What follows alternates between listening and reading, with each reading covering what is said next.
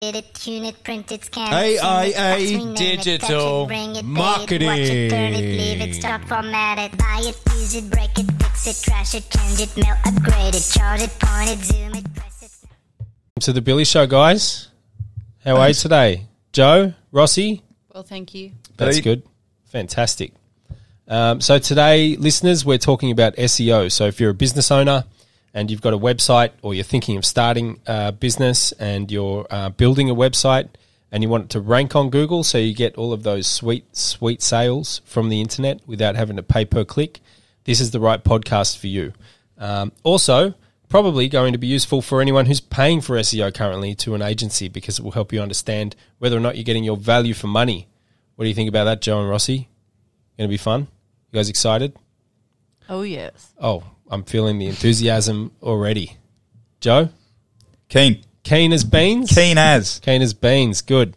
All right. So we'll just quickly cover off some of the things we're going to talk about for you guys.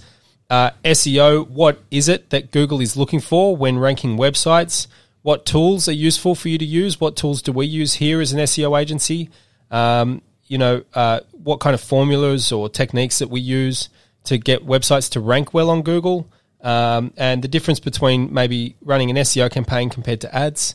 Um, we're going to talk about different website content management systems, WordPress, Joomla, um, you know, uh, Wix, and uh, all the rest of those. Um, and we're going to uh, talk about backlinks, which is the um, ambiguous topic and uh, has been the um, topic of much contention over the years that Google's been ranking websites and penalizing websites, etc. Um, and finally, we're going to end with some hot tips from Rossi in regards to what you can do to help your website to rank faster and better now. Um, so, Rossi, I I think, um, Joe, I've already introduced you before on the show, but Joe's one of the sales guys here at Australian Internet Advertising. He's a kick ass digital marketer with a, um, uh, a lot of experience and um, is doing really well here with um, signing new businesses up to our platforms and to our advertising campaigns here. Welcome, Joe. Thanks for coming back. Thanks, Billy. Thanks for having me. Rossi. Rossi's been uh, one of the. She's the head of the SEO department here at Australian Internet Advertising. Has been doing SEO now for how many years? Five. Five years. Five years, full time, Monday to Friday, and some Saturdays and Sundays. um, gets in early, leaves late, and has been working on getting websites to rank better on Google all day, every day for five years, people. So she might have some helpful tips for us. Rossi, welcome. Thanks. Thank you. Um, so tell us a bit about yourself, Rossi. What made you decide to get into SEO in the first place? I didn't. You didn't decide to get into no. SEO. Oh, Don't you remember the have story? I got the right? Per- you the right Yeah. Rossi? Yeah, the right Rossi. What Yes. did bring you you hired to E you SEO? hired me as a junior web developer. I- and then E Uh, I you did, said, yes. "Hey, you want to learn some SEO? Go on, learn it all on your own Yes, with no help." Well, actually, there was a little bit of help. I, I'm pretty sure I taught you everything you know, Rossi. Not everything about SEO. Mm, I don't think so. Well, okay. Well, so Google you, you're taught self-taught. me. Google taught me a lot, That's and then good. I That's used to useful. drag you to a lot of workshops and seminars. Yes, I remember that. Mm-hmm. We haven't been to one for a while. No, we haven't. We need to go we back. haven't needed to. We're kicking ass, kicking SEO butt. All right, cool. So you were hired as a junior SEO de- uh, junior developer and um, were coerced into doing SEO instead. Yeah, the opportunity arose. The opportunity arose. And how do you feel about your journey so far? Doing optimizing websites, getting them to rank higher on Google, so that the people that own them can make more money.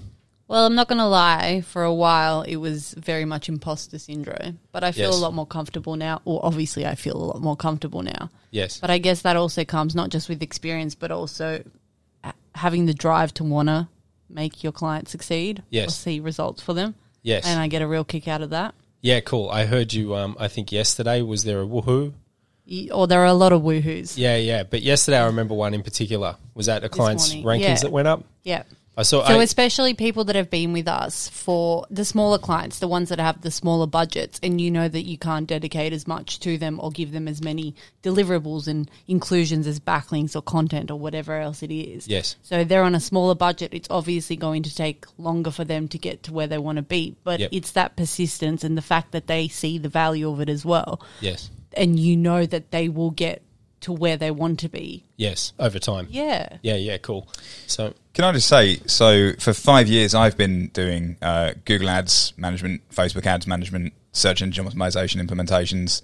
Uh, not much around backlinks, been just paying for those through a service. Um, I like to think I've got a fairly good level of understanding across these uh, platforms, across these bl- disciplines. Um, but Rossi, when I started working at AIA uh, and overhearing your conversations with people, just like you're saying now, the the clarity of vision and the way that you're able to communicate uh, your understanding of SEO in a very clear cut way is second to none. I don't think I've actually heard somebody Thanks, Joe. That means a lot. it's, it's true. I don't think I've heard somebody who's been able to to give the level of information in such a digestible way uh, from anybody before. I feel like I have word vomit with most of the clients, and sometimes they probably think it's a little too much information. Well, it's a very technical topic. Yes. Yeah. That's the thing, right? Like, so if you can explain SEO, and this is one of the reasons why it's such a dodgy industry as well, right? You're like, you, you can so easily pull out a bunch of jargon and tell business owners that they're getting value for their money when they're just not. Um, you know, some of the, do you guys, over the years, I've seen some of the oldest tricks in the books are that people will say, oh, we'll get you ranking for 500 keywords for, you know, Yeah. 100 bucks a month. In twelve months, No, yeah, but they send a rank report, and yeah, they're ranking for you know 500 keywords, but no one's ever going to type any of these keywords in. They're low competition or no competition keywords, and they're long tail, and they don't make any sense, and no one ever types them into Google. But so it becomes such a waste of time, waste of money, waste of effort. Yes. So the thing is, it, if you don't have a clear picture of what you want to achieve and you just do work f- without there being any point, then it is a waste on both ends, whoever's spending the money to improve their business and the people who are working on it. Yes. So I suppose the one difference between maybe starting out with SEO all those years ago now and now is that I have a relationship with these business owners and like I understand their business and I want their business to succeed because it feels really personal to Yes. me. But I I guess if you're just a cog in like in a giant company that just churns these Yeah, clients yeah. through, then it's a, it's a whole different ball game. But I feel responsible for these clients as m- like for the money that they give us Yes. and what they get in return. And obviously, I get- like it upsets me when I can't deliver exactly. You know, when something goes down or something goes wrong because I Yeah. feel a directly keyword drops or whatever. yeah, I feel Yeah. directly responsible for it. So, th- like, it's really hard sometimes to detach. And I suppose, like, there are so many benefits of being a small company like ours to build these relationships. But at the same time, I f- it's, a, it's a huge stress. And I Yes. Mm. wish that I could manage that a lot better. of all the intangibles that we have in our industry, right? Google ads, Facebook ads, SEO, they're, they're all intangible. They're not physical. You can't hold them in your hand. Yeah. people give us money and they don't they don't get anything that they've in They the can post. touch and What about feel. the digital report? yeah the report yeah yeah Um, but of all the intangibles that we produce Yes. in this industry, SEO is, is by far and away the, the most intangible. It's, Oh, yes. and it's- and ambiguous Yeah. right? Yeah, like it's, absolutely. it's just there's no way of proving you got what you paid for and it and it takes time and it's hard and it's Yep. and it's all like you know we can see that these things are moving in the right direction and it's Yes. because of these actions we've taken Yep. but it also is you know there are a hundred other factors that are always at play with E Yeah. SEO So I think someone I had a conversation with a client a while ago and it was like what exactly is making their SEO get better or improve or increase their visibility and the, the thing that you have to think about if you don't do anything at all nothing will change but if you start doing stuff trialing these things because obviously SEO is graded by so many different factors whether it's on-site off-site uh, user experience all of these things if you start to do them and you start to work towards like the one goal, which is just to make the website really good, the content really good, the delivering uh, this user experience that just makes sense, obviously you will increase yes the rankings. So Yes. you, you ha- action is what SEO is. Yeah, Taking right. action to improve the overall product, which is the website. Yes, I agree. Exactly. So so that's a very good, I think, Rossi. I, I concur with what Joe said, by the way. You're very good at explaining these things to our clients. And um, that's why I thought it was important to get you on here. I've been uh, haggling you to get on here for a while now. So, guys, this is really g- good, golden information for business owners out there. So I recommend that you, you, you make sure you listen through this if you're a business owner or have a website or are interested in SEO. Um, and I think there's a good opportunity for us to get down to maybe some specifics that we can um, help business owners with. So the first question: What is it that Google is looking for, in your opinion, Rossi, when um, looking when ranking websites? In my in my opinion, it, the first thing that they look for is content. Okay. So it's cool. all, it's about having good content, and it's not about having more content. It's about having quality content that makes sense, that is on topic, yes. and good content can have the power to completely transform your website. Yes. And being strategic about it, how you also where you position it on a page, how much of it you position, making sure it's not duplicate. Like dedicating, so each page on your website should be dedicated to one kind of overarching topic Yes. and then you- the umbrella kind of opens up and then it trickles down to lo- you know subtopics and everything like that Yes. but with content as well that includes like your titles your metadata the things that google reads so i honestly believe that content is king What's titles and metadata?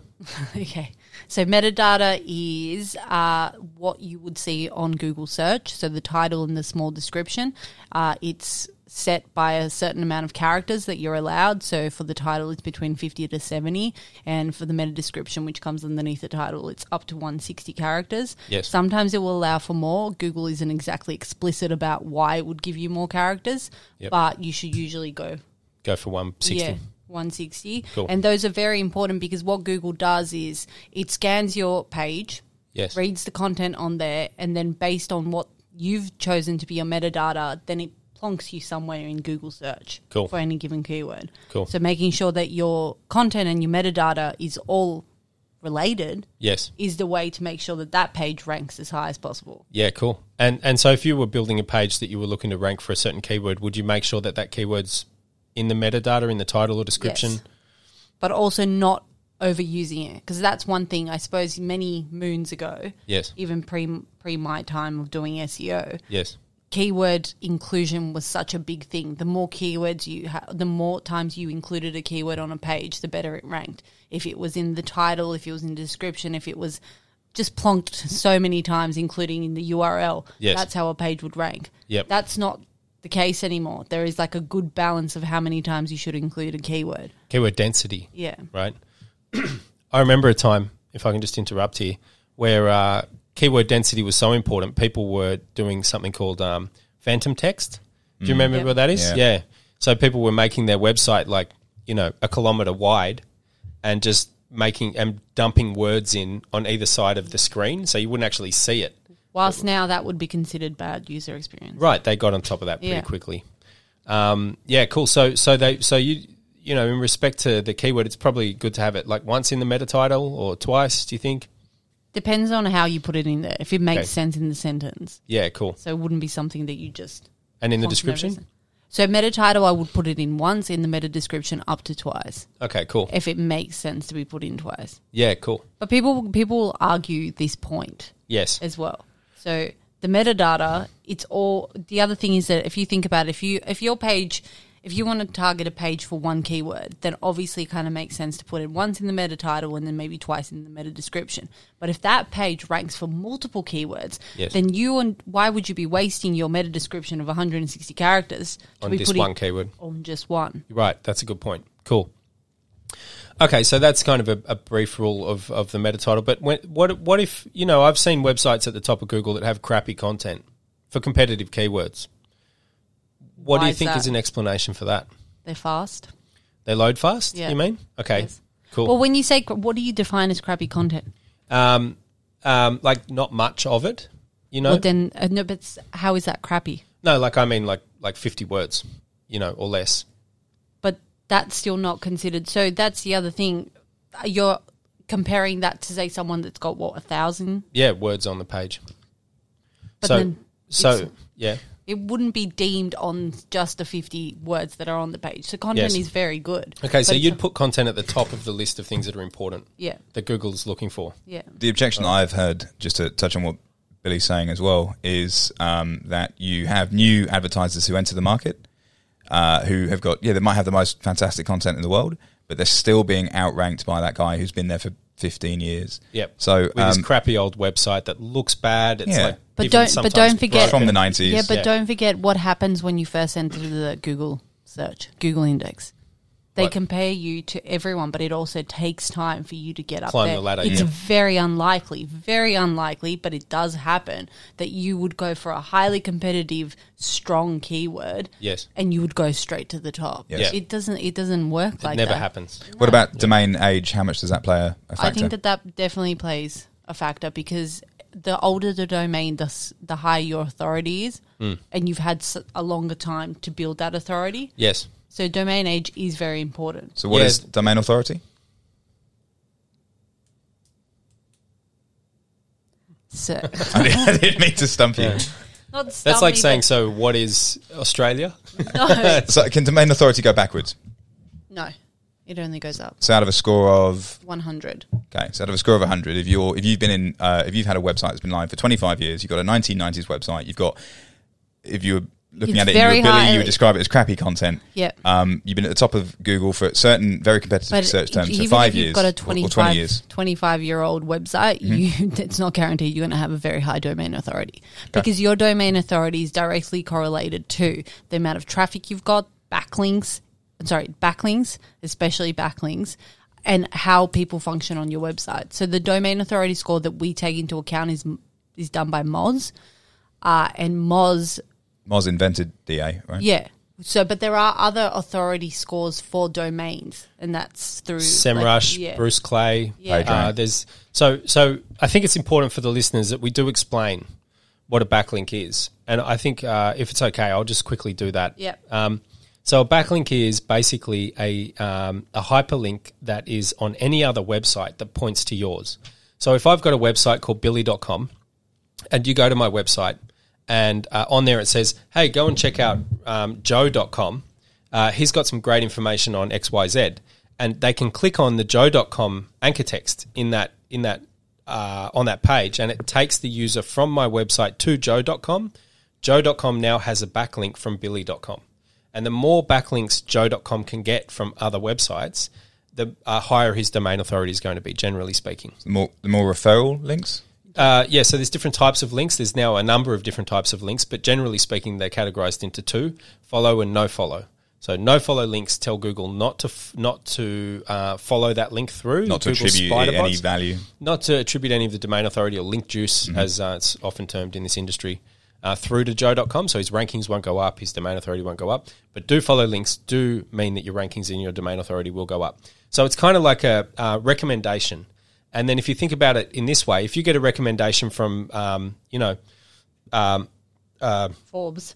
Right, but if you say say you're walking around the street one day, you go to the fish and chip shop, and and the fish and chip shop owner says, "Hey, you should go and check out this play. It's great. It's at the Sydney Opera House." Right, you might go and s- check out the play. You'll take that recommendation on board with some level of authority. But if you say are walking down the street and you run into the Prime Minister of Australia, and he says, "Hey, go and check out this play. It's awesome," or some celebrity or something, then there's a much better chance you're going to take that or that recommendation with a higher level of authority. Hmm. So um, the same thing happens with websites. If you get a backlink from some crappy little website that no one ever goes to with no domain authority or, refer- or inbound referral links to their website, then that won't affect your domain authority very much. You need a lot of those backlinks to have an effect. But if you get a backlink from like Forbes, as you mentioned, Rossi, or um, some other high-ranking Some websites, government government website government, websites, News. educational websites, news. uh, news websites, especially, yes, um, then your rankings will uh, be impacted more significantly by those links. But that's also two pronged because you get the link juice from that domain, referring domain, but Yep. also those backlinks give the opportunity for referral traffic. Yes. Mm. And referral traffic is very important as well. For SEO, Yeah. for your rankings. Yeah. So, would you say that there's uh, all right? Let's just go back a little bit. You've talked about content and having good content. How does what does Google if it's no longer um, keyword density? Like if it's no longer um, the uh, uh, you know the amount of times that the keyword you're targeting occurs on the page in comparison to the total amount of words on that page, what is it that makes content good?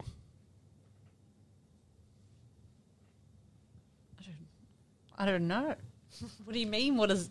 Well, it used to be keyword density, right?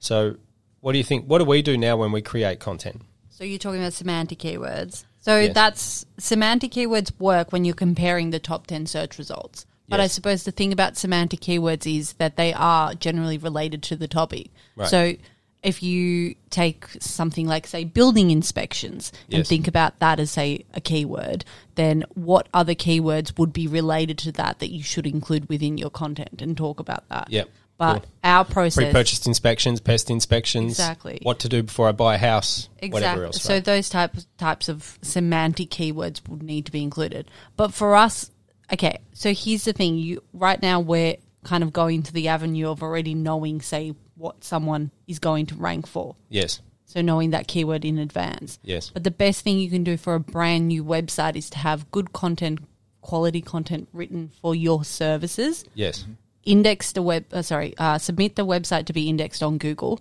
let google uh, index you and rank you yes, immediately from those yes, see where you rank and where you come up Yes. and then do an audit of your content and add in some semantics okay, cool, so that would be my recommendation excellent. Okay, so start start off with a, a baseline and then have a look at what the low hanging base- fruit is. But yeah, the baseline should always be good. That's the other thing. I feel like as well, since we do web development here too, Mm. the clients that we have that come to us and say, I want a website, it is, you know, and then they say, you write the content for us. Yeah, So- you write our about us page, please. Yeah, which I find sometimes isn't the right way to go about it as well because we don't know the terms of their industry. Yep. So they need to give a really good guideline. Yeah, yeah, brief Yeah, right. as well of what exactly they do because then say our content writers will be able to write from that. But if you get the content written well from the get-go, you will most likely change bits of it, but you won't be changing huge bits of it. So you might as well do it right from the get-go. From the start, yeah, Yeah. cool. Do you think that having content that's produced in that advertiser, that company's um,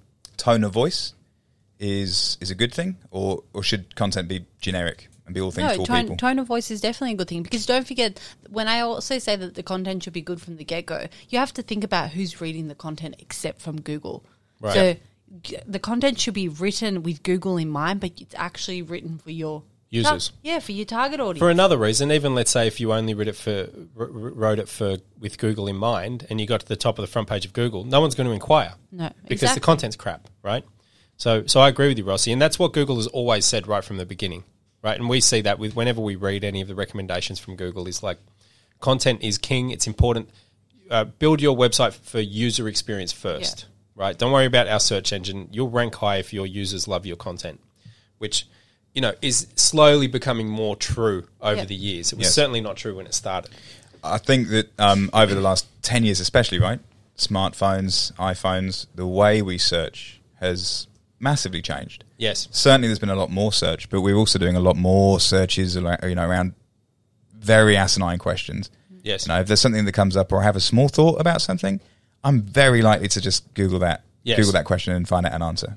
Yeah, Right. You can write really long key phrases into Google and they'll spit out millions of search results, and you're like, how does it understand what I'm asking? But it Yeah. does. Yeah. Yeah. Yeah. The in, the s- use, uh, search intent Intent. Yeah, yeah, and um, micro moments. Have you seen their their their information out about micro moments, catching the user in that micro moment when they're looking for a service or a product that you're selling?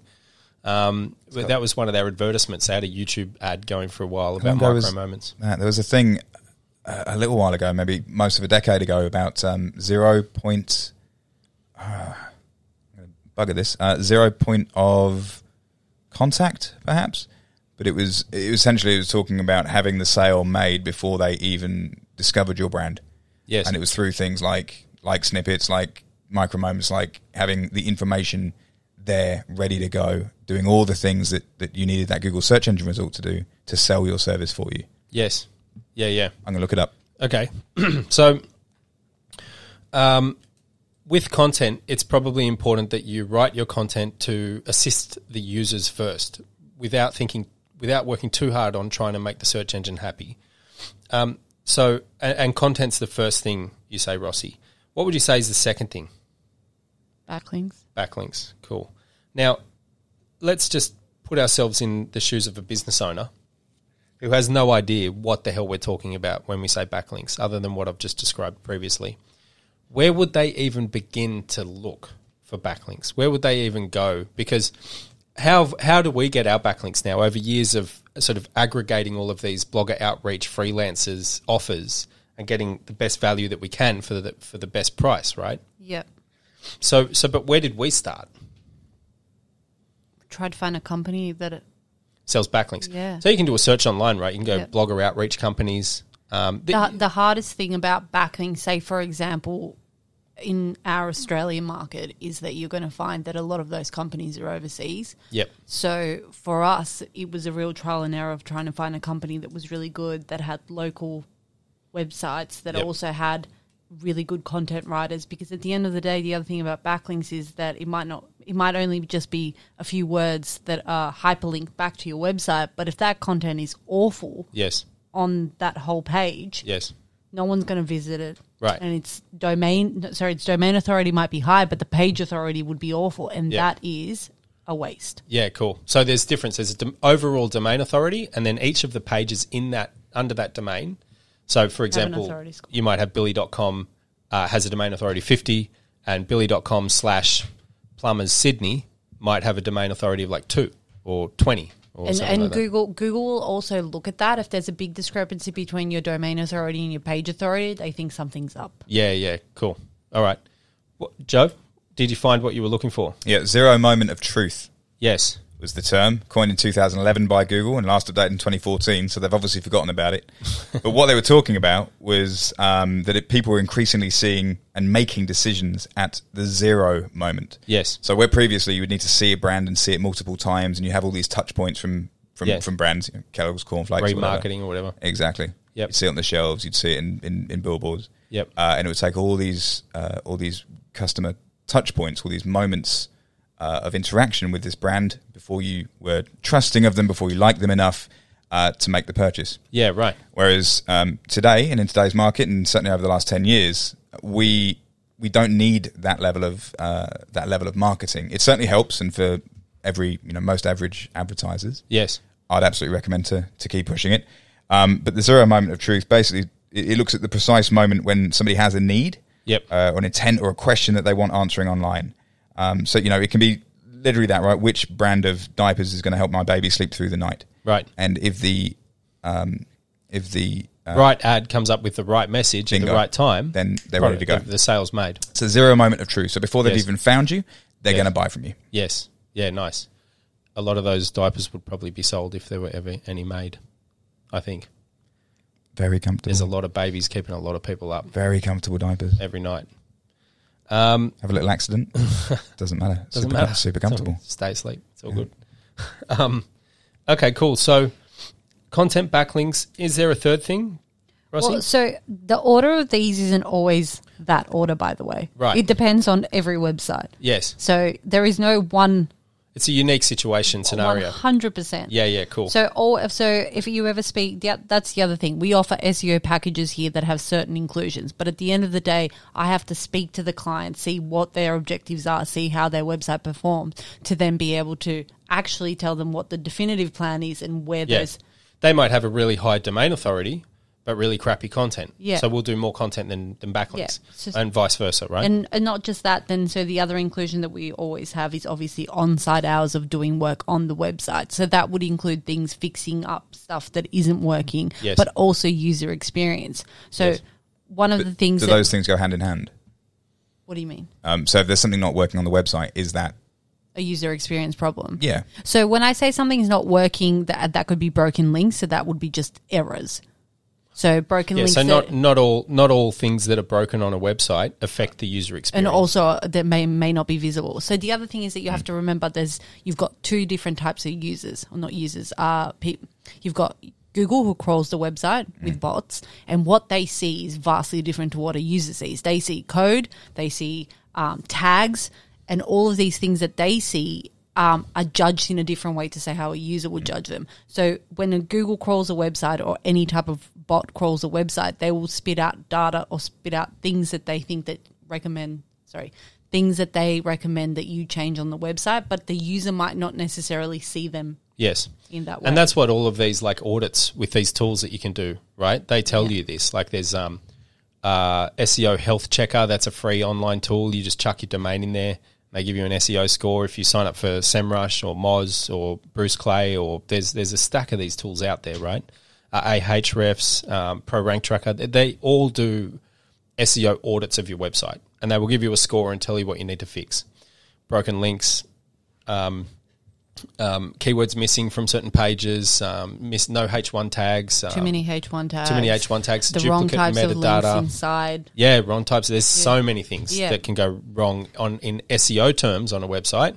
That does not necessarily mean it affects the user experience very much at all. Because if the any. other thing you have to think about as well, a website, the older it gets, the more chance it has that something's going to break somewhere. yes, And you don't, Mm. it might not be on the homepage because, you know, the owner of the website would always be looking on the homepage. Yeah. But there may be blogs, there may be images. Yes. Sometimes images get corrupt, sometimes images break.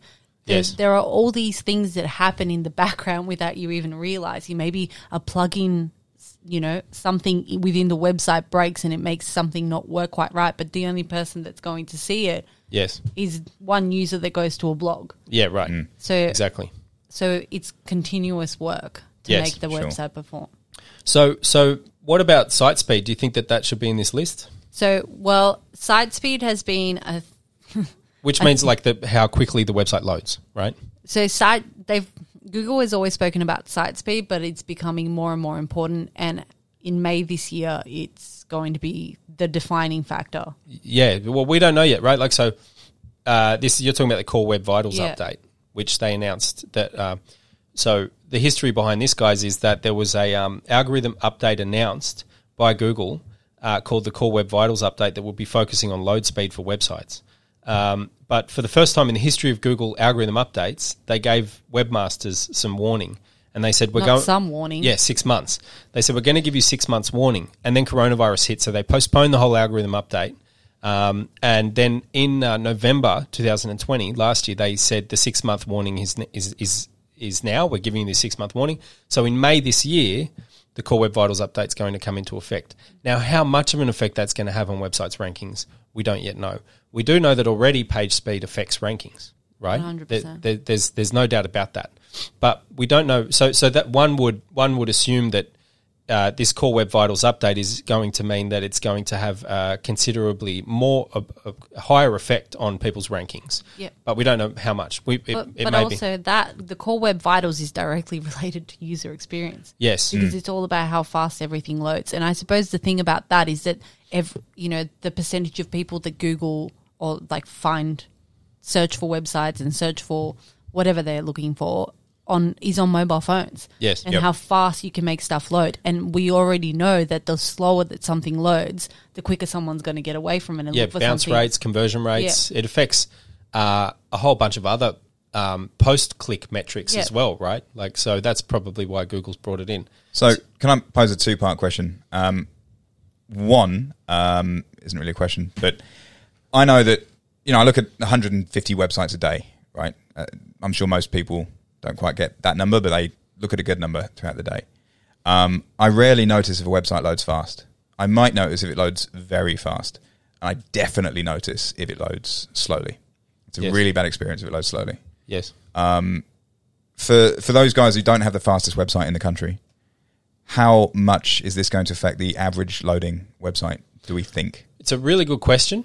And um, if I can jump in, I think that it's really important. Imagine you're number one or number two or three on Google for Accountant Sydney, okay? And the Core Web Vitals update comes into play. And none of the other websites currently ranking for Accountant Sydney do anything about it. Then Core Web Vitals is in play. Uh, page speed has a, a higher impact on uh, load speed has a higher impact on rankings than it did before, but no one's done anything about it. Uh, there may be some shuffling around based on that. So the person just below you might have a faster loading website, so they'll knock you down a spot. You know, uh, that could happen. It might knock you down a couple of spots. But if no one, if if if five of your competitors that are below you currently don't go out and buy faster websites or make their websites load faster than yours, then it's all relative anyway, right? You're in amongst a bunch of other slow websites. So, so I don't think it will have that much of an impact on that particular business owner. But what it does do is it presents an opportunity, right? And and that opportunity is if you want to get ahead of your competitors um, with the algorithm update that's coming into play in in May, um, then if you build a lightning fast website, then you're going to have the edge. You're going to have the advantage over those guys. This is the opportunity. Right. That exactly. That's what I think. I think that it's an op- core web vitals coming into play, knowing that uh, fast websites already um, have an impact on rankings. Um, if you were to go out and uh, after the core web vitals update, if you've got a faster website, you're going to rank higher, get more traffic. Not to mention the increase in conversion rates, the lower bounce rate. And it's interesting, Joe, that you mentioned that you don't notice, right, this um, very much when you're looking at websites. Often people put it down to their internet connection as well Yep. if I if I click on a website and it takes forever to load, I don't think this website's a piece of crap. I'm going to go. I think, oh damn it, what's wrong with my phone? Right? Like, why is my internet connection? But working? what do you do once it starts to load really slow? You I- click back. Yeah, often click back, maybe Try give it another refreshing. give it another shot. But I uh, the- and the, the you know the the data's in as well. We've built some fast websites and we've sped up e-commerce websites, and the conversion rates go up uh, s- in some cases significantly. Um, so so I think that a lot of things happen that we're not conscious of, and I think this may be one of them. Is that we we actually do make buying decisions uh, that are affected by page speed on on websites without even really noticing it. You know, there's probably a lot of things that, um, as as we know as as marketers, there's a lot of things that are sort of subconscious, unconscious that affect our buying decisions, uh, for sure. So so site speed's on there too, Rossi. Is that right? Sorry, are we keeping you awake, mate? Yes. Rossi's just done a big old yawn. Look at that. Um, all right, so site speed's important too. Hey, cool. Uh, next question, Rossi. What tools do you like to use when doing SEO for our clients? Um, so first and foremost, Search Console. I love Search Console. Yep. That thing is a beast. Search Console. But I don't think it's utilized as much as people. oh, I know. Need to. People don't even know about it, right? You talk to them, they go, "What's that?" You're like, "It's only the best tool Google's ever released." Like, Yep. And not only that, it's it's the only tool that will tell you what keywords you got clicks from from the organic section of Yeah. Google. So Search Console is a Google tool that they have developed for exactly that Google search. Right. And it gives you clicks, impressions, click through rate, and your average position for keywords. It allows for you to manually submit your website for indexing. It gives you errors. Uh, it shows you coverage. It shows you how often Google go- goes and crawls your website. Yes. But this in- this data is invaluable because it's directly from the from the source. Yes. And although there isn't the data isn't going to be on every single person because sometimes people might have private browsers or they might have tracking disabled what all that stuff it's also the clearest picture you can get of the types of keywords that people ser- use to find your search result Hmm. and also what your pages come up for and the hierarchy of the importance of your pages like which one's the best and Yeah, works its Hmm. yeah. way down but yeah it's a really great tool So for all of the business owners out there that look at your analytics from time to time and you say, "Great, look, my website's had 50, 50 visitors today," right? yeah If you don't go and look at Search Console, you don't know what they typed in to yeah get so to your that's why you website. should link your analytics to to search, Search Console. Console, right? And it's not one of the first things that we do. And one of the first things I recommend anyone doing if they're going to start doing their own SEO on their website or they're signing up to an SEO agency or something, we look at the Search Console and we say, ah, this website or this page on this website is getting like 20 clicks a day from this keyword. And they're currently in position nine or position 12 Yeah. or whatever, right? This keyword's a really um, relevant and qualified keyword. Let's work on this keyword, Yeah. right? So if you don't do that, then you're flying blind. You're like, here's a list of keywords I want to see myself at the top of Google for, Yeah. right? But but you might o- be nowhere for those keywords, and you might be three feet from gold Yeah, for for another, another. keyword, right? So that's the keyword you want to target. the thing about search results as well that kind of boggles my mind sometimes. Okay, you can have a really high volume search term, say a thousand click, uh, searches per month, and a client would be coming, you know, and on the first page, and they would get zero clicks from it. Yes. Zero, but they're on the front page, and you just think, what the hell? Like a Yeah. thousand searches per month, how is this possible? They get the impressions, which means the search result comes up, Yep. but they're not getting any clicks. Then you've got keywords that have 90 searches per month, and the client is, say, in position five, Yep. and they're getting 20 or 30 clicks. Yes. And you just think the user intent must, or like the ready to buy or ready to click Yes. user, it's just very different. Like maybe some people are just browsing, and then the other thing is, what is it about like the metadata that's making people want to actually click through? And Yes.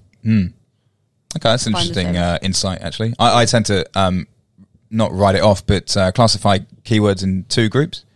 Either their volume keyword, there's a lot of search happening, uh, very research based, lots of people doing lots of searches without any intent, uh, and then there's value keyword, where Yeah. it's it might only have 50 searches a month it might only have five searches a month but if you get those clicks those five searches are five people looking to buy from you today Yeah. Yes. um, but it's an interesting insight that uh, potentially it's the it's the metadata it's the meta description it's the title it's it's the information that's being relayed that just isn't up to snuff Yeah. Yeah. Yeah, so you, that's another thing, right? If you if you're saying that you're getting a ton of impressions and you're on the front page of Google for a certain keyword, but it's not in your meta title and it's not in your meta description, then you'll find that you probably get less clicks or a lower click through rate they call Yeah. it as a result as well, right? Because it's not in line with what they're looking for at the time. But there are some, there are just some keywords. that just- Anomalies. Mm. yeah. Yeah, yeah. something I think is underutilized, right? And something we do very, very well in um, in and I don't mean us AIA, I mean the industry. We do really well in ads when it comes to writing descriptions, writing titles to make sure that we've got strong call to actions, strong messaging to tell people what to do, why they should click on this ad, what the offer looks like. Yes. I think that the industry as a whole tends to under, and I'm, I might be wrong, I often am, um, but I think the industry as a whole tends to underutilize uh, that uh, option with SEO meta descriptions and titles. Because there isn't enough space. Uh, yeah, possibly. That's why. The title, I mean, the title. Can you think about 50 to 70 characters? That's not a lot. 12 words. Buy these diapers. well, Sleep no, well. actually, you know what? But so that they're f- with buy these diapers, it's very different because that sends you to e-commerce. So if it's a service-based business, you are just going to be Hire this plumber. no, no, yeah, no. But you write hire the word hire because you would find that people are actually searching hire plumber or Mm. plumber hire or whatever it is. Yeah. But with ki- uh, with e-commerce websites, people would write buy online shop whatever Yeah, the, yeah. whatever the product is. So you should include that either in most definitely in your description, but if there's an opportunity, you should put that in your title as well. Yes. So I guess that it just depends, like what you'll find out. Search Console will tell you whether Yeah, those yeah. keywords. Yeah, so Search Console is your best tool, right? Yeah. I agree. I love Search Console. Um, Search Console is good fun. Yes. Just to add to that, it doesn't it doesn't only tell you the things you're doing well at, right? It also tells you the things that you're failing at, or invalid pages, or maybe your sitemap has been Yeah. um, spiked by a uh, by a virus. Yeah. right? Yes. It can give you that information. It gives you blacklisting information. What's it called? Blacklisting information. So you can do A you black can black mark? you can blacklist uh, backlinks there as well. Yep, Yeah, okay. the um, Dis- the disavow. disavow. Tool. Google Yeah. disavow, yes.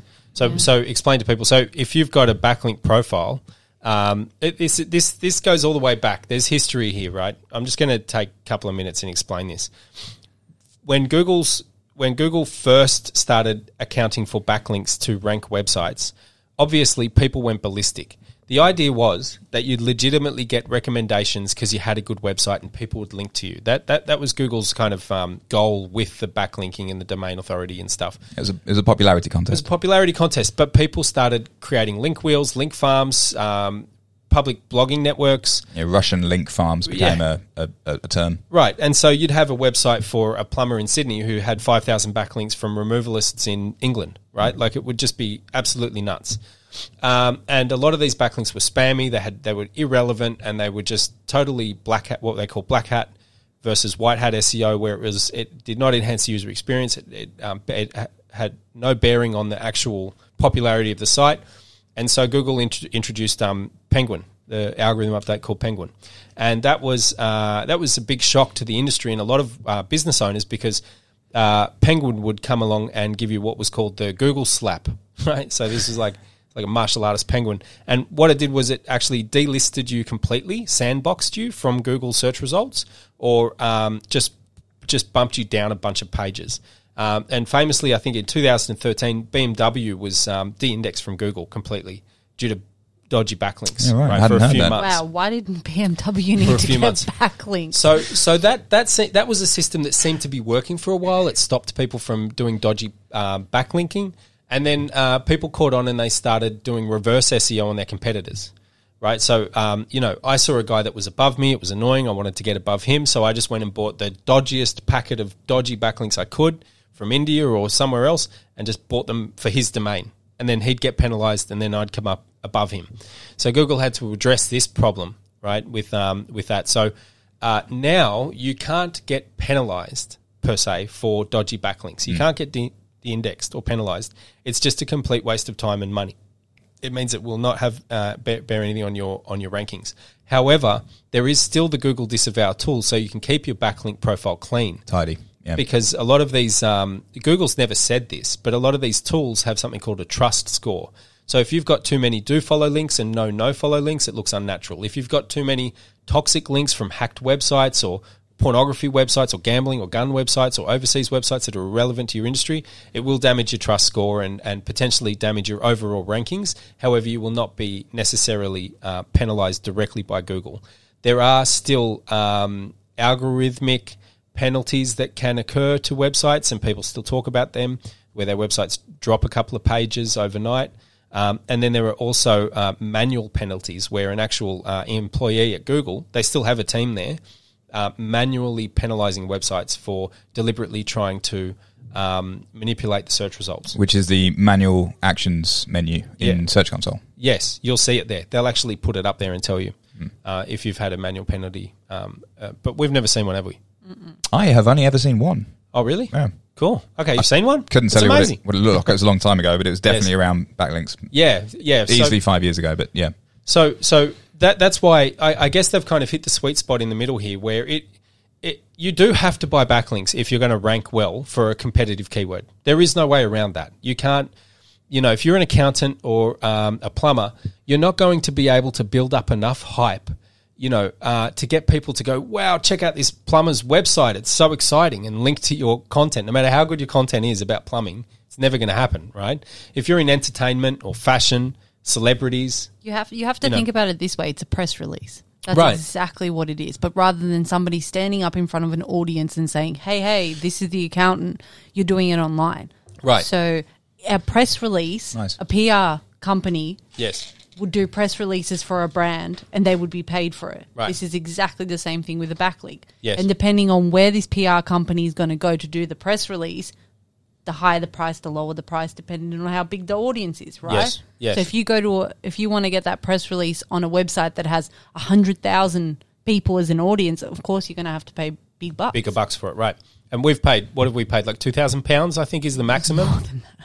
For one link. Yeah. yeah, from Forbes. A do follow link from Forbes cost us two thousand pounds from uh, Fat Joe. Fat Joe, guys, is a place where you can go to buy backlinks. By the way, there's plenty of them out there. Have, have have a little look around, do some research. So so uh, that that's another thing. So so Search Console can tell you about penalties that you've got. You can look at your backlink profile on there. What other tools, Rossi? I know that the Search Console's been mentioned. Uh, so SEMrush. Semrush. S E M Rush. I like Semrush. Semrush is good. Yeah, it's a bit of SEMrush a- is good. It's a bit of a king in Give me the, some uh, of that But, SEMrush. Se- Online but SEMrush auditing. isn't just for E SEO. SEMrush is good for digital marketing all around. Right, content creation, Yeah. keyword Yeah, research. topic research. Topic it's research. really, it's actually an amazing tool as well. What I use it mostly for now is uh, competitor analysis. Hmm. Right. So you get a brand new website that uh, you know has only been around for maybe a, cou- a few months, less than a year, and your the client tells you what keywords they want to rank for, but you think, well, why don't we have a look at what you already rank for, and then compare like the top say five search results for your biggest keyword, your biggest service or product, Yep. and then it will compare all five of those and show you where you stand in Mm, Yes. like a keyword mind map type thing Yep. and give you opportunities weak keywords strong keywords missing keywords opportunities and then you can build a content plan or a strategy based on that Yes. because it also sho- the other thing about that is that it shows you where your competitors get their traffic from as well Yes. and if Which that- keywords you mean? yeah Yep. And, Cool. and backlinks and semantic keywords. Yeah. Yes. Uh, yeah, that it'll, jazz. it'll tell you what backlinks you've got, your domain authority. So the Exactly. thing about backlinks, though, doing a back a competitor backlink analysis is actually it's more it's just data analytics. So if you look at your competitors and see where they're getting their backlinks, it's highly unlikely you'll be able to go backlink for backlink and get the same ones, Mm. Yes. unless you've got you know a, Right. millions of blogs in your. Yeah, it's arsenal. funny that they say, oh, uh, backlink opportunities. You should try to get backlinks from these five websites because Yeah. your competitors have them. And you're like, great. how Yeah, where do I find those backlinks? I'm, Let Yeah. me just sift through the 5,000 emails I've received from Blogger Outreach part, you know, freelancers. so some of them some of them would be ones that you would see or you would have come across before. Yes. you know common ones that we would all be able to get to whether it's like a strong directory or some kind of you know news website that is prominent f- across say a lot of Australian businesses. Yeah, cool. But majority of the time, what you're actually looking in a backlink competitor analysis is not the actual domain that they got their backlink from, but it is the DA of that domain. Yes. So you want to compare how many backlinks have they got that are say over 50 D- DA, Yep. over 30 DA. What's a high DA?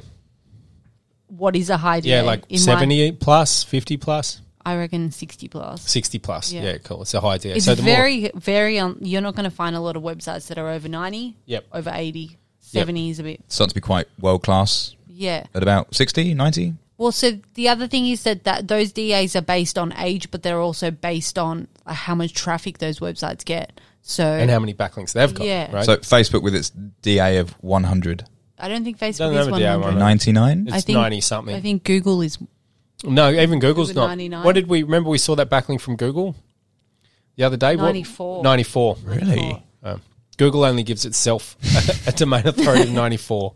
Fantastic. Needs more traffic. Yeah, yeah. wow. They should optimize their website. um, cool. And are there any other tools, Rossi? I know that they're probably the main two. That I use. Yeah. Um, so we've used a few others to do like keyword research. I suppose another thing that I like to use, surprisingly, is actually the Google Ads keyword. Oh, yeah. uh, ad Google preview Mm. Ads tool? ad preview. Google AdWords ad preview because what that allows me to do is, say, if I search for something from our office in Sydney and it's a Melbourne, and I would like it to be a Melbourne keyword without a Melbourne location identifier. So say Yeah. building inspections. I don't want to put in the Melbourne. I just want that as a broad Yeah. keyword. What comes up in Melbourne Yeah. for building inspections? So Exactly. through the Google Ads preview tool. platform and preview tool, there's Yeah. a tool that lets you select where you want to Yeah. Do the search from. yeah. do the search from. Yep. Yeah. Look like you're in Melbourne. Yeah, but Yeah. so what the ad preview tool actually sh- is meant to show you, or it shows you, are the ads that come up. But I just scroll a little further down and look at the top ten search results. in the organic section. So you Yeah. can only look at the home, the front page of the search results Yeah. home. Yep. No, but it's a good idea for that to have a look at the kinds of businesses that come up. And so the reason why I use this tool is actually a big thing that I have found in like the last couple of years is that keywords that you think you should rank for for a service page might not be the right type of page. Yes. So, say th- th- this isn't the case, but say you building inspections again. You type in building inspections into Google, and you think that a service page is going to come up. Maybe it won't. Maybe it will be filled with blogs. Yes. So the best way to figure that out is to actually go through the ad preview tool and, And see what actually legitimately comes up for Yeah. a search from Melbourne. because Google ha- its algorithm works in a way that it's figured out based on however billions trillions of searches certain keywords you should return a blog page Mm. Yes. you shouldn't return a service page and that is really important because you might think oh a blog page you know doesn't get as much traffic but if it's a high search volume key phrase or it's a question or it's some type of keyword that people type all the time and E you should have a blog you EST should- E keywords. So you should have a best, blog. Greatest. You know, what's the best uh, diaper for my baby? What's the greatest? Yeah. But sometimes, so that's question. Like, if you type in a question, nine times out of 10, you're going to get a blog. But there are some keywords as well. Actually, I found this for a client the other day. He is a content repurposing agency. And I found that if I typed in content repurposing service, came as a blog. That's a broad keyword. And you wouldn't think that blog search results would come for that, but it did. If I type in content repurposing agency, service pages and home pages. Mm. So you have to look at that because if you're trying to push forward and make a service page rank and the user intent is a blog, Mm. you're not going to rank as high. But if you give them a blog, You've got a much better chance. yeah. Yeah. Yeah. and cool. that's really important. That's a strong um, uh, ticket in the favor of blog creation. Yeah. Oh. Because a lot of advertisers don't want to deal with blogs. It's too much effort. It's too.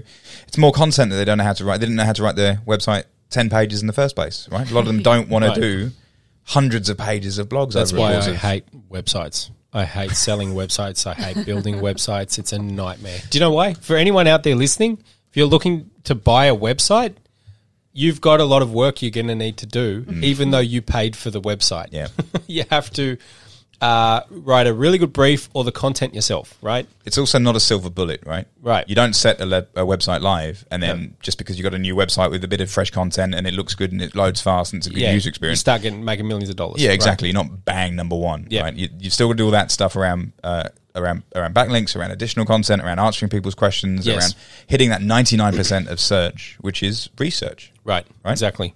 Exactly. So so um, cool, Rossi. That's awesome. Thank you for that, and Joe. So the ad preview tool. Any other tools that we want to talk about? What about rank tracking? What do we use for rank tracking? Oh, we use ProRank. What do you think of that tool? Ah, it's pretty good, but it's not my. Expensive. sorry. I had a question on this. Yeah. When it comes to rank tracking, uh, how many keywords do you tend to rank? Uh, sorry, to track. Depends on the client. Like how, well, the package they're on and stuff like that. Yeah, I mean, well, would not you? just that. So the other thing is that oh, I would rank lots of keywords. I'll put in quite a big list, maybe 20, 30. Track lots of keywords. Yeah. 20, 30. twenty, thirty, 20, 30, say for on Medium sized clients medium or whatever. sized client. Yep. But they would have, say, five or 10 that they're uh, Paying main us. ones. Yeah, paying Yeah. us to Yeah. improve the rankings. Because for don't them. forget the other thing is that by when you wo- do SEO on a website and you're focusing on say five keywords, you are also at the same time building that authority for the website as a whole. Yes. You're not just you may be working specifically on boosting five keywords, but by making the website perform better, uh, those five keyword pages perform better, building backlinks, you're build you're increasing the whole websites. Yes. Yeah, opportunity yeah. to So rank all the rankings go up when your domain authority goes up Yeah. for all your keywords, basically. Fantastic. Cool. So um, Pro Rank Tracker is another good one. Um, awesome. I think that's p- pretty much it, right? Is there is there anything else that you think that you use regularly that you can think of? Besides spreadsheets and content writing templates and all the rest of it? Tell us Not about really? your spreadsheets, Rossi. I don't want to talk about it. Everyone is going to turn this podcast off now if we do that. We're going to talk about spreadsheets for an hour, unless they're Joe. That's Joe me- would keep me. listening. He's like, "You mean Excel? Me and 10 other people like me in the country are What are we still talking? here. Excel, Google Sheets? Need some formulas? I can put some formulas in. What is- I'm I didn't in. have any formulas. I Yes. just color coded, and then he came in and he's like, "Hmm, we're going to do some formulas." ah, nice. So Yeah. Joe's the spreadsheet king. I want to over be here. polite about this, but this is shit. Yeah, I love how much of a how much of a nerd you are, man. That's amazing. It's like, what do you love? Spreadsheets. All right, so cool. Um, next question: Do you have a formula, Rossi, that you kind of run by a set sort of s- formula that maybe people could use themselves? Uh, well, I said before that there isn't, you know, one size fits all for every website. But the first thing that I would always do is make sure that the website is submitted to Google for indexing through Yes. Search Console. And I think allowing for some data, if there is no data, allowing for some data to come in Yes.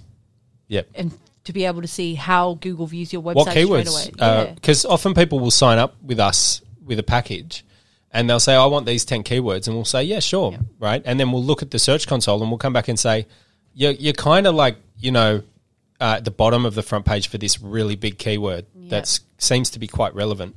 Do you want to maybe target that one instead of maybe one of the other ones? But right? so the other thing that people do as well, so they come in with a certain budget, and that budget would, you know, it would be sufficient to get them going. But then they'll go for keywords that have got a thousand, two thousand, three thousand, you know, plus searches per month, and they would want results straight away. And you have to think about if it's a thousand searches per month keyword, then you are in competition with a lot of strong yeah, domains. Yes, and not just that, also other people who are actively doing SEO on their websites. Because if it's a thousand searches per month, it's highly competitive. Yes. So if you come up, come to us with a budget that isn't, or you've got a budget that isn't big enough for you to compete with them, then you shouldn't be not wasting, but concentrating all of your efforts just on those keywords. Set the bar a little lower, get a return on your investment. yeah, and then, and then- work and then- towards that. yeah. Go after the low hanging fruit. Yeah, Because, because the links that you're building anyway improve your after- domain authority after those overall. as right? well. Yeah.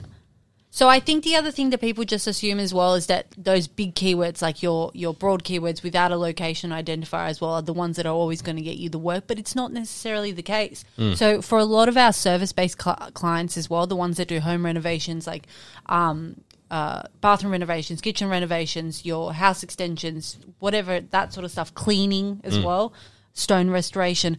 I have found that actually being in an area and having suburb related keywords, Yes. get them a lot of traffic. Your Yeah. pool renovations, your Roofing. builders, yeah, exactly. Yes. You type when if you need a service like that that is generally for your home, Yes. or maybe small, you know, types of building stuff for your business, then you're going to look local. Mm. So having local keywords is really important. And Yes. people will actually type the service that they want with the suburb at the end of it. And Yes. you need to be targeting those. We're in St Leonard's today. If we needed a new roof on the house, we wouldn't be searching for a roofer in Sydney. Sydney. No. No. that's right. Even though so many people see this is the, this is the the thing the, the the thing too. People want to see themselves at the top for Sydney Yes. because it's an ego trip, right? Like there's a lot of there's a Yeah. lot of that also in SEO. I really do feel like that that's the case. People people love to feel good by seeing themselves above that big business Yeah. that they've been competing with for years. And they know that he's also typing that into Google and seeing him above him or her and just going, "Yes," you know what I mean? Like Yeah. I- or like just happy that they've been able to beat these other guys on the ladder or girls.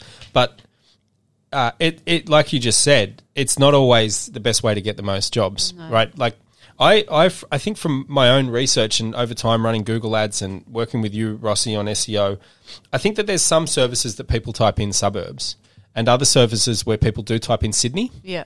You know, like I think the bigger the job, so Yeah. builders, for example, Mm. um, uh, home extensions, granny flats, things that are going to cost in the tens and tens of thousands of dollars or more um, you know, um, mortgage guys, finance guys, obviously Oh, yeah. can be Australia wide. People don't care if they're getting finance from a guy on the other side of the country. Yeah. If the if the gonna rates be if it's a better cheaper. rate, Yeah. right? Like it doesn't matter where the money comes from. But Interestingly, I think certainly there's an element of that, but Yeah. I also think that, and I've done it. You'll Yes. go and search for a service, and you'll start off with Sydney, Yes. and then you'll see all But- of this but irrelevant why- search. But think Yeah. about why you're doing it because you're in in um, I'm Greater Sydney. No, not just that. The type of, of your what do you call them? The buyer's cycle that they are just um, looking for information, right, so Yeah, the first thing the first thing is awareness. Then there's research, research. and so then there's they're in intent. research Yes, mode. yeah. So when you write, this is what I have found. When you write Sydney, but you're And just then I in- see a bunch of uh, pins on the map from, from Sydney. I think, well, hang on a minute, I'm not in Sydney. I'm on the northern beaches. I want to actually find something on the northern beaches, yeah. Yes. and then I'll go a step further. And you know, it, it's the uh, it's the education cycle I think that Yeah. we all have from Google Mm. that that they have educated us on how to Google Mm. Yeah. Mm. over That's ten right. years. Like the way I would search for something today is is vastly different to how I would have done it um, Yeah, a yeah. decade ago. Yeah, yeah, cool for sure.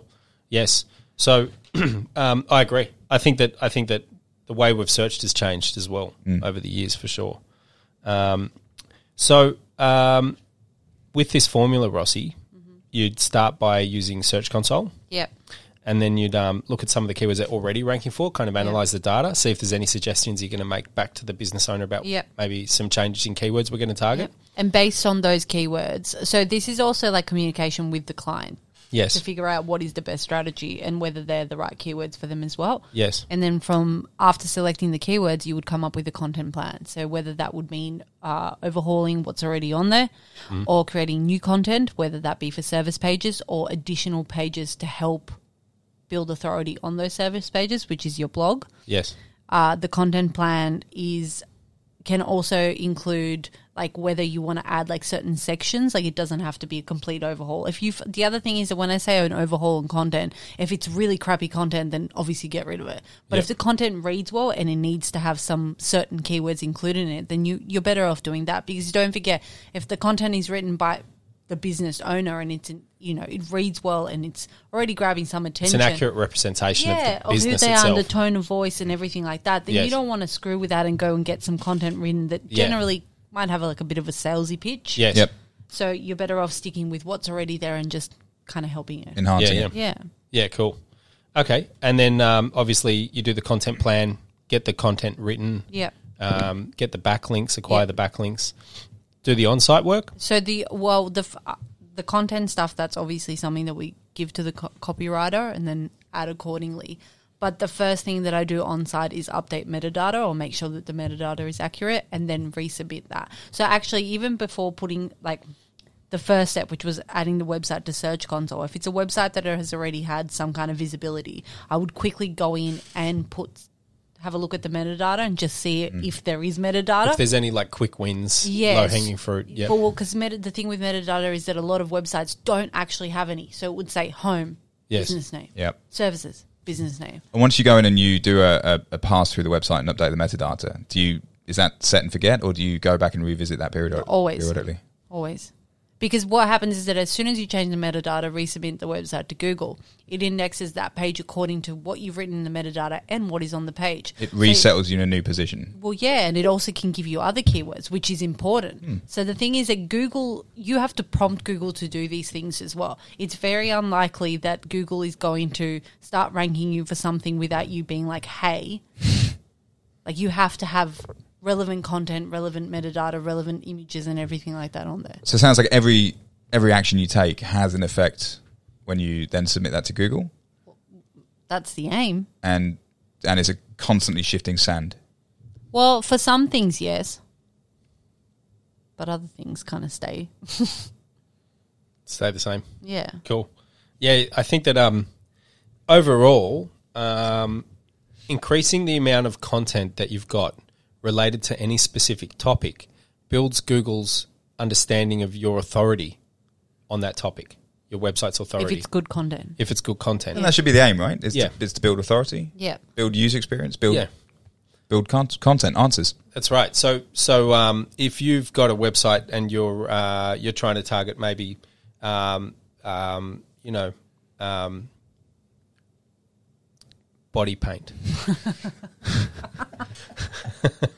scented topic. body paint, I like the hesitation there. Before. scented body paint, Brazilian paint. scented body paint. Wow. Okay. glitter glitter based. Right. So the more content you've got about body paint, about scented body paint, and about Brazilian scented body paint, whether it's an article talking about the different types of body paint, different colors, different, Different scents scents. you can get, right? Um, answering people's questions about it as well. Like, you know, how do I spruce up my um, date night with my missus, right? And then you talk, I don't think that's going to work. We've gone off track here. I think what you're trying to say is Point being, granulating as much as you Should can we talk the about Brazilian butt services and the lifts now? content. Is that what was going to happen? No. All right. So basically, Google will see your website as more of an authority on any given topic if you've got more content answering people's questions related to that topic or that service or that that that product or that uh, industry, right? And- is that pretty much how that? And correct me if I'm wrong, but the more granular you can be with your content, the more broken down your service can be. The, Yes. the more likely you are to, to show for that. you want Mm. You want service. you want dedicated service pages. So it's actually better off exactly to have an individual page for each unique service because the thing about the, when you do it like that you you can actually concentrate on that and be more specific about what it entails and what's associated with it. So there's a hierarchy on websites and obviously your homepage is on top. After your homepage come your service pages which is what we call money pages here and your money pages they they are actually people when people come to your homepage they generally come and they have a browse but your service pages they're the ones that ca- make people contact you Mm. Yes. so we have found as well with our website that people go to our service pages and they contact us through there Yes. And that's that's a big learning curve that we went through, right, with our website and our rankings over time, and it was it was a huge um, uh, awakening that we had in regards to how users search and what they look for on the internet. So uh, the example is that we were ranking number one on Google for two years, internet and marketing internet marketing, yeah right, and internet marketing Sydney, internet marketing Melbourne, advertising as well yeah, which is internet really advertising. broad. Right. So so and and we never got any inquiries from No. those rankings. Like not one. Literally, you're number one on Google for internet marketing Mm. for like years, and you don't get one inquiry. Now, why? Right. And the answer to that question, Ring, Joe- ring, ring, ring. yeah, Yeah, hi, I'd like some internet marketing, please. right. No one says that.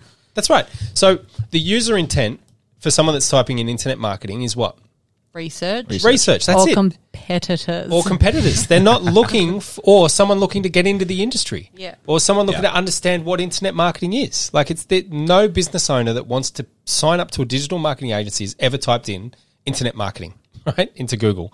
So what we found worked for us is when we started getting rankings on Google for Google Ads Agency or Facebook Marketing Sydney or Facebook Marketing Brisbane, you know, these types of keywords are the ones that get us inquiries. And it's the same goes for business owners. If you're a pest control guy out there, you can't just come up for pest control on Google. You can be number one for pest control for 10 years. You're not going to get any freaking phone calls. I can tell you now. People don't type in pest control when they're looking to hire a pest control company. They type in pest control St. Leonard's, pest control Perth, pest control Brisbane, pest control uh, you know, the suburb that they're Pest in. control near me. Yeah, but or Rats, even, pigeons, even, exactly, cockroaches. Joe. Even more to the point, they type in the problem that they have, Yeah. right, or ex- specifically what they're looking for. And it's good news for business owners out there. It's good. It was good news for us, and it's good news for all the pest controllers out there because it's a lot easier to get to the top of Google for pest control cockroaches, St Leonard's Yeah. right? Pest control or possum guy, you know, possums in my roof, Yeah. Camaray or whatever, right? This Again, is that's like- what we were saying earlier. There might only be 10 searches for that a month, Yeah. but Yeah. those 10 searches, they know what they're looking for. they know The what they're looking for, intent and is if that you they're ready to hide. Very strong, yeah. Exactly. The zero moment of truth has been achieved, and they, they just want to find Yeah. anybody to what come it help- is that they're looking for, to come help them. exactly. So, so that was a learning curve for us, um, and you know, don't make the same mistake we did, guys out there. Just just think about the specific search terms that people will type in. And Rossi, you're right when you're saying the service pages are the ones that will get you the inquiries, not Yeah. the homepage, not the page that's targeting pest control, the page that's targeting cockroaches, spiders, you know, whatever it is. So, um, fantastic what were we up to? Do you have a formula? So that's that sort of runs through that. What about um, internal links, Rossi? Do you think that they have much of an impact on rankings? What is an internal link? So the same as a backlink, but it's actually within your website. So, Joe's pointing to his watch. I've got to eat, guys. You got Yeah, so do get a I. diet cookie. So do I. Get a diet. Oh, you want me to get you a diet cookie? We've got No, diet we need cookies to go to here, Dinner. this has been way over twenty minutes. guys. I'm excited. I'm passionate about Okay. SEO. Okay. All right, let's quickly go through internal links. Yeah, I've got two So- more questions after that. Can you touch on Great. silo linking as well? No. Ah. Well, I mean that is. That's we need another hour for that, Joe. Ah, so internal linking is the same as backlinks, but you're linking from within your website. When I was talking about the hierarchy of a website and the page structure, you've got your homepage, then your money pages, then maybe some secondary money pages. Yep. Then the blog, which is where you add in additional content. By Yep. the way, it doesn't have to be a blog. It can be like a resources page, an FAQs page. It doesn't have to be set up exactly like a blog. So if you've got a page that talks about uh, pest control for re- for cockroaches in St Leonard's, Yeah. or it doesn't need to say St Leonard's, but pest control for cockroaches, Yeah. What would your what would your blogs then do? Your, your blogs would be They would specific talk- types of cockroach, how you how you deal with No. How those you ta- cockroaches. how you tackle Answers to questions people ask Answers about pest to questions. control, about cockroach frequently problems. asked questions, and Yep. there are There's stacks of them. Zillions of Where them. do you find these? What's one of the websites? Answer the public. well, no, it's Semrush. called Google. Google also will tell you. You type in pest control cockroaches into Google, there will be a section on there called People Also Ask, Yeah. and they are the most common. asked questions. Yes, right? and also another way to do it is you type in pest control cockroaches into Google, don't press enter, and it drops the Yeah, the suggested searches. yeah, Yep. and then you see what. Yeah, everyone types in. Right, and so this this kind of points to I think a poignant um, um, thing that we've got with our formula here, Rossi, that makes a big difference for our clients. Which it's is something that internal. differentiates us from from a lot of the other agencies. Internal linking, but also writing blogs with the title as the question Yeah. that people ask. Right. So, do you remember when we wrote the blog "Facebook Ads Cost"? Mm-hmm. And then we got the position zero, they call it, the rich answer box that Yeah. you sometimes get at the top of Google. Our website traffic tripled overnight. Yeah. For the whole time that we had that rich answer box at the top of Google for Facebook ads cost, we got stacks of traffic. And the and the formula that worked there well was we tagged anyone who came to our website from that blog post, which was a stack of people, Display. and then we um, tagged them and remarketed to them with display ads and Facebook ads promoting Facebook ad services. Joe, are you texting your missus? No, You are, aren't you? Are you playing games? Are you going to be in trouble for being late? no. playing games. What are you? You're on a podcast, Joe. Put your phone away. I do have something to say though in direct reference to what you've just said, Billy. To You show were that I listening? was listening. Okay. Um, something I've been promoting to a lot of people at the moment as well has been around Facebook remarketing and Google Ads remarketing, and not Yes. just having one ad that goes out to everybody that's hit your website and just Yeah. hoping for the best, crossing your fingers and closing your eyes. Yes. What we should be doing, what we've been doing recently, Yes. uh, has been uh, Dynamic uh, remarketing. se- segmenting Yes. the audiences based on what they do. So you might uh, you might have people who have never been to your website, but they visit Yeah. your competitors. Yes. You might have people who go into an audience because they've done a bunch of searches around what you want to show for, but Yes. you can't afford to be there for for paid search, and you're not there yet for SEO. Yes. you might have people who visited your website. You might have people who visited specific pages of your website. Yes. you might have people who've been. Uh, uh, added things to cart Yes. that abandoned the cart and you might have people who've purchased from you if you're an e-commerce store. Yes. Segmenting audiences into all these different um, uh, Categories. categories Yes. means that you can then go back to that that market of of traffic with very specific, very targeted offers. Yes. much in the same way that uh, that we were doing on this SEO page historically. Yes. Um, and it's incredibly powerful, Yes. incredibly cheap, uh, but very very cost effective way Well, of getting people. It's the back. best thing about advertising on the internet. We'll Yes. just quickly touch on this, but it's the best thing about advertising on the internet.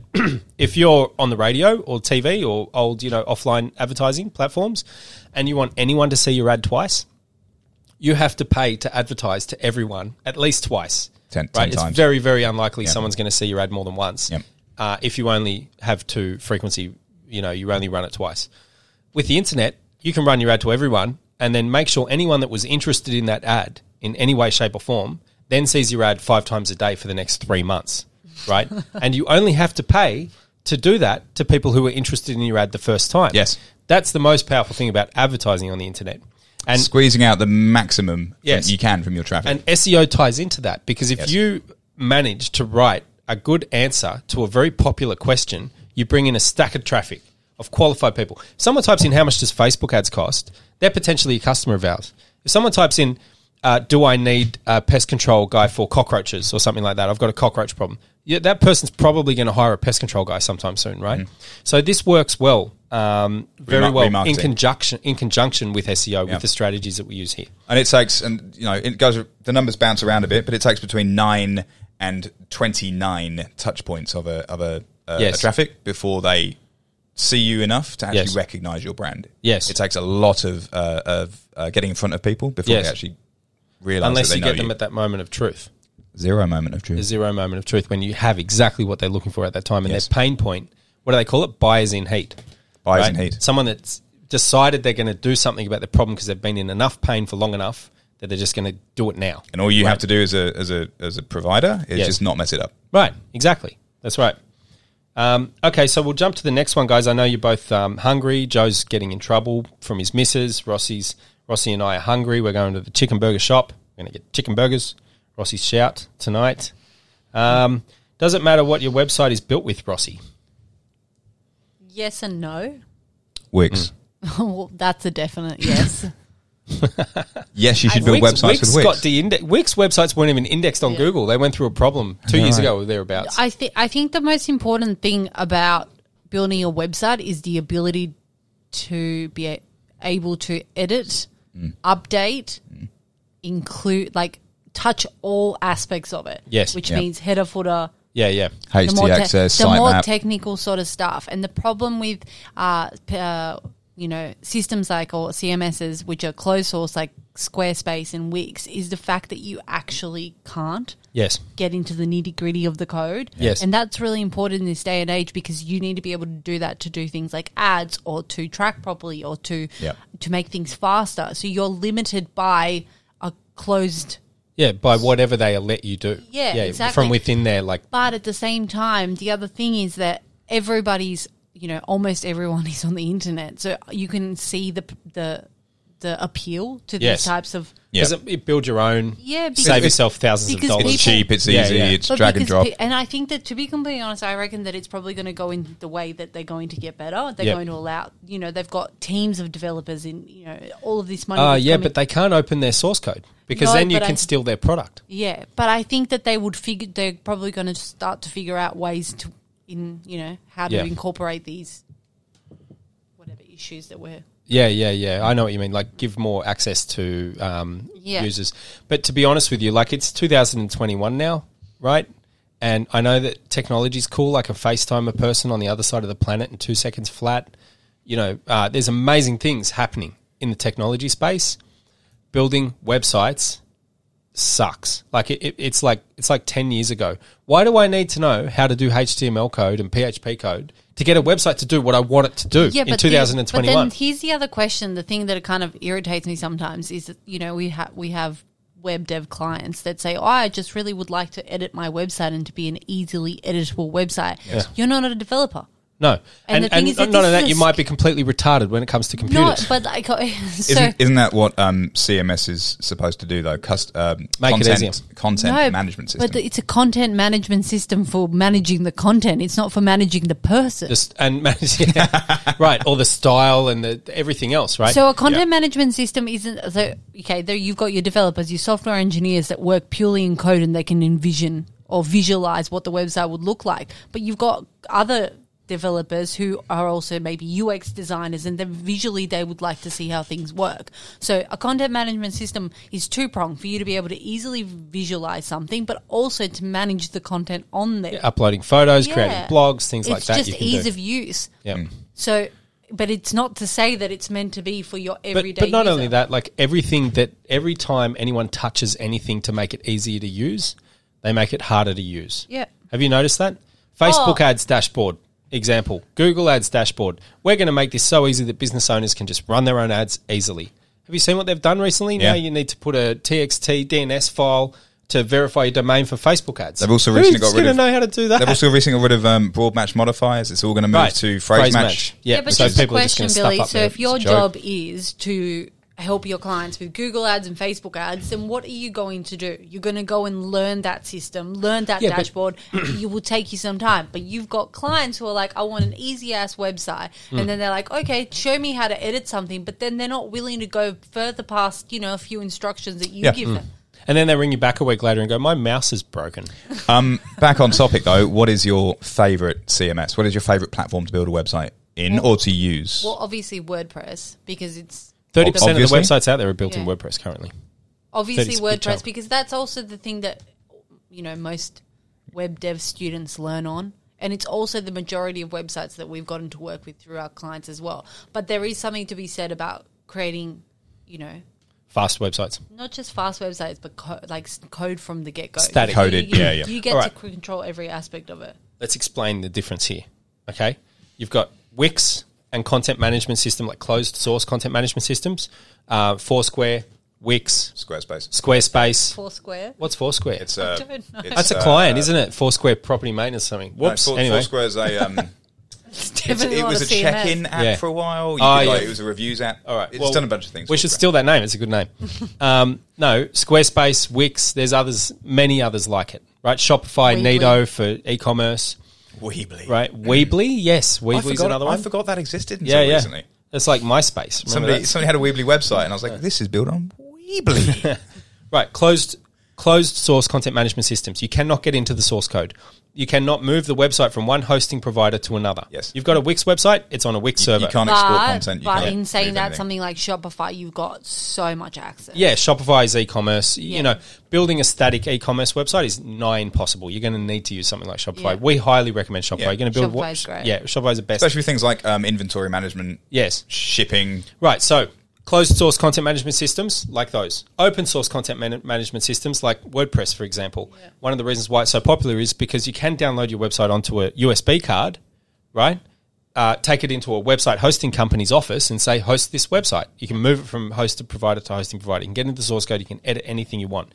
But they're slow. WordPress websites are slow. And the reason for that is there's server side rendering. So every time you click on a WordPress website, uh, or click on a new page or click to it from Google, it it builds the page from the server. It references the PHP database in the server and builds the page on the fly, which is what affects the load speed. Then you've got static websites. This is a whole nother category, a whole nother podcast, but I'll just touch on that.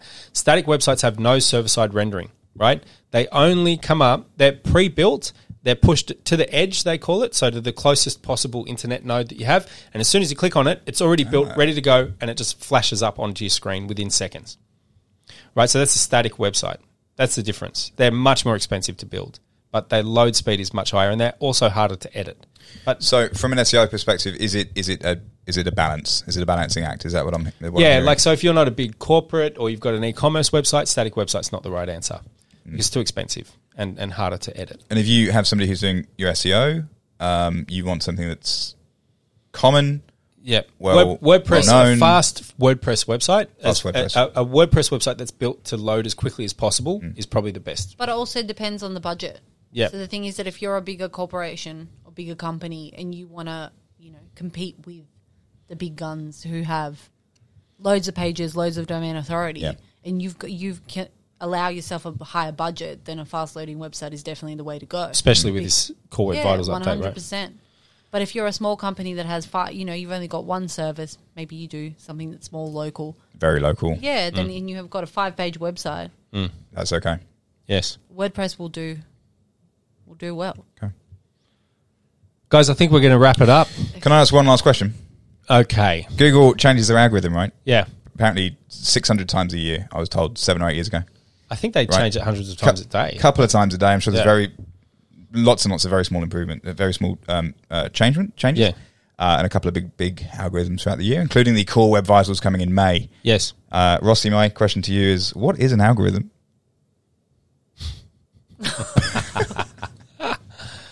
Oh man. You don't you don't have to answer that.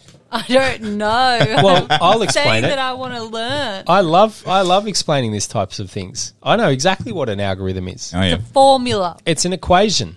It's a formula. It's something that Google Google has an army of spider bots and they crawl the world wide web for all of all of the available domains that, that are currently being hosted right now. When it does that, it indexes everything that it can, right? Then it ranks based on an algorithm. Right? So the algorithm is probably based on a number of very It would large have number so of different many things. parameters. It's Right. not even funny. Yeah. So the algorithm is basically how Google decides to rank some websites above others, right? That, that's that's the algorithm. So an algorithm update is when they change how they are ranking websites on their search Parameters. engine. One of the- parameters. parameters, factors. Yeah. Okay, So, So- yes. The problem with this is like the say okay, so n- algorithm. I bet you that this algorithm is made up of a giz- like so many smaller algorithms. so would, Gazillions? Would it be fair to say Yeah. A plus B equals C? Right. Yes. But with a, a Google algorithm or any other algorithm, it's it's more like A plus B times C divided by D multiplied by E By the on and square on and root of- on. yeah, yeah, Yeah. And and then all of that in brackets if and then a Yes. whole other algorithm There would Twenty be- two- 2,500 times over. Yeah. And each one of those letters represents a, a very, very specific part of your website. I actually looked. I, I got right. I got neck deep into this years ago about the the um, the matrix that they use as well for content on websites and keywords and keyword density and semantics. And so there's like there's like three dimensional matrices. Yeah, right. Um, that they use to reference when looking to index websites as well through the content and occurrences of keywords and semantics and rankings and backlinks and it's very very complicated. And I think that they've built a huge machine that a core number of engineers are able to ever touch after going through Yeah. 500 levels of hierarchy in the Google system.